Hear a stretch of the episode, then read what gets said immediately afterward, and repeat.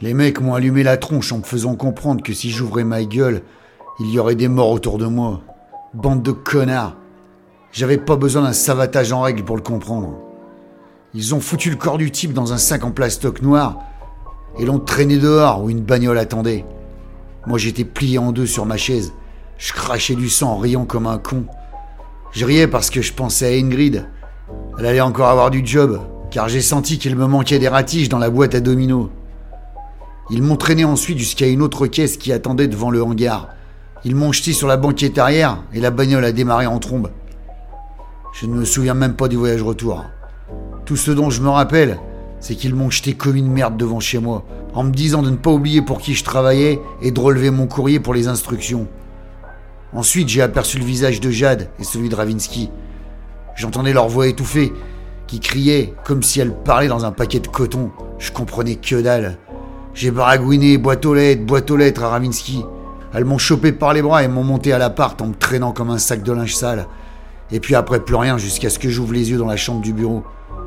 Bordel, j'avais un mal de tronche carabiné, mal au chicos et un bandage autour du citron.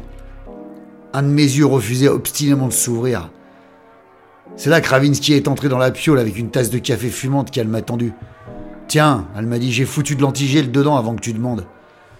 Je me suis redressé sur un coude et j'ai demandé quelle heure il était. Elle m'a dit, il est bientôt 20h, comment tu te sens? J'ai dit comme si j'avais passé la nuit dans un sèche-linge rempli de pierres. Voilà comment je me sens. Elle s'est assise au bord du plumard et a sorti une feuille de papier de son jean.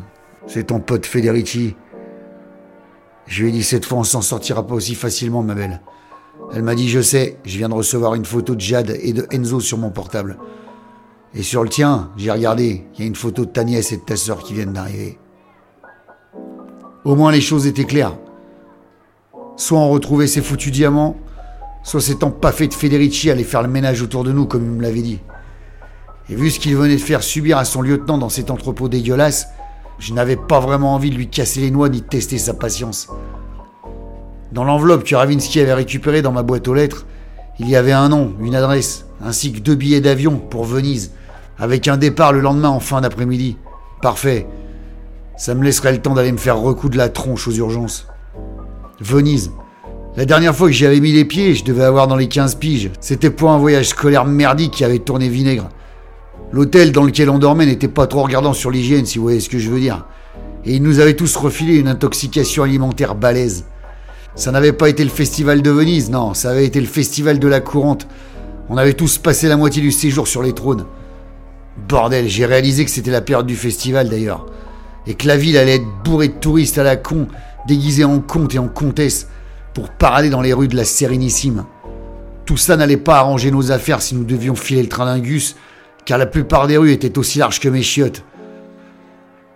Le nom du type inscrit sur le papier était Sergio Spinelli, et son adresse se situait à deux pas du Ponte dell'Accademia, dans le quartier d'Orso Duro. Il y avait juste son nom sur le papier, rien d'autre, et je ne me voyais pas appeler Federici pour leur demander un peu plus. Ravinsky a cherché sur Google et elle a trouvé un bon millier de Sergio Spinelli en Italie, mais aucun à Venise. L'adresse était un immeuble des plus banals sur le quai Contarini. On verrait bien quand on y serait. Ravinsky nous a réservé deux pioles dans un hôtel aux notes irréprochables cette fois-ci. Je n'avais pas envie de revivre l'expérience de mes 15 ans. Quand on s'est retrouvé en plein milieu de la ville, l'ambiance du carnaval n'était pas une légende. Les ruelles étroites grouillaient de touristes paradant dans des costards et des robes d'époque avec des perruques, des chapeaux, des masques et bien sûr le smartphone à la pogne parce que quand même, faut pas déconner non plus. Un véritable buffet à volonté pour ce putain de Covid. Les rares Vénitiens pure souche qui habitaient encore la Sérénissime étaient aussi irritables et sensibles qu'un litre de nitroglycérine prêt à exploser à la moindre occasion. Ça se bousculait, ça s'invectivait, ça s'insultait dans toutes les langues en agitant les mains. Et puis, le flot de la populace emportait les belligérants chacun de leur côté comme des boutanges de plastoc sur le Grand Canal. Malgré ce bordel, avec Ravinsky, on a réussi à rejoindre l'adresse indiquée sur le papier. L'immeuble était en mauvais état, fissuré, bancal, usé, comme ma gueule. Putain, comment on avait fait pour se retrouver en plein Venise, à courir après des enfoirés pour un autre enfoiré On a poussé la porte en bois qui était rongée par le sel et les inondations en répétition, qui étaient venues lui bouffer les pieds comme un lépreux.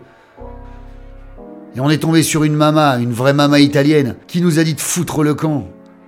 Ravinsky lui a demandé gentiment si un certain Sergio Spinelli habitait dans l'immeuble, mais ça l'a rendu encore plus dingue.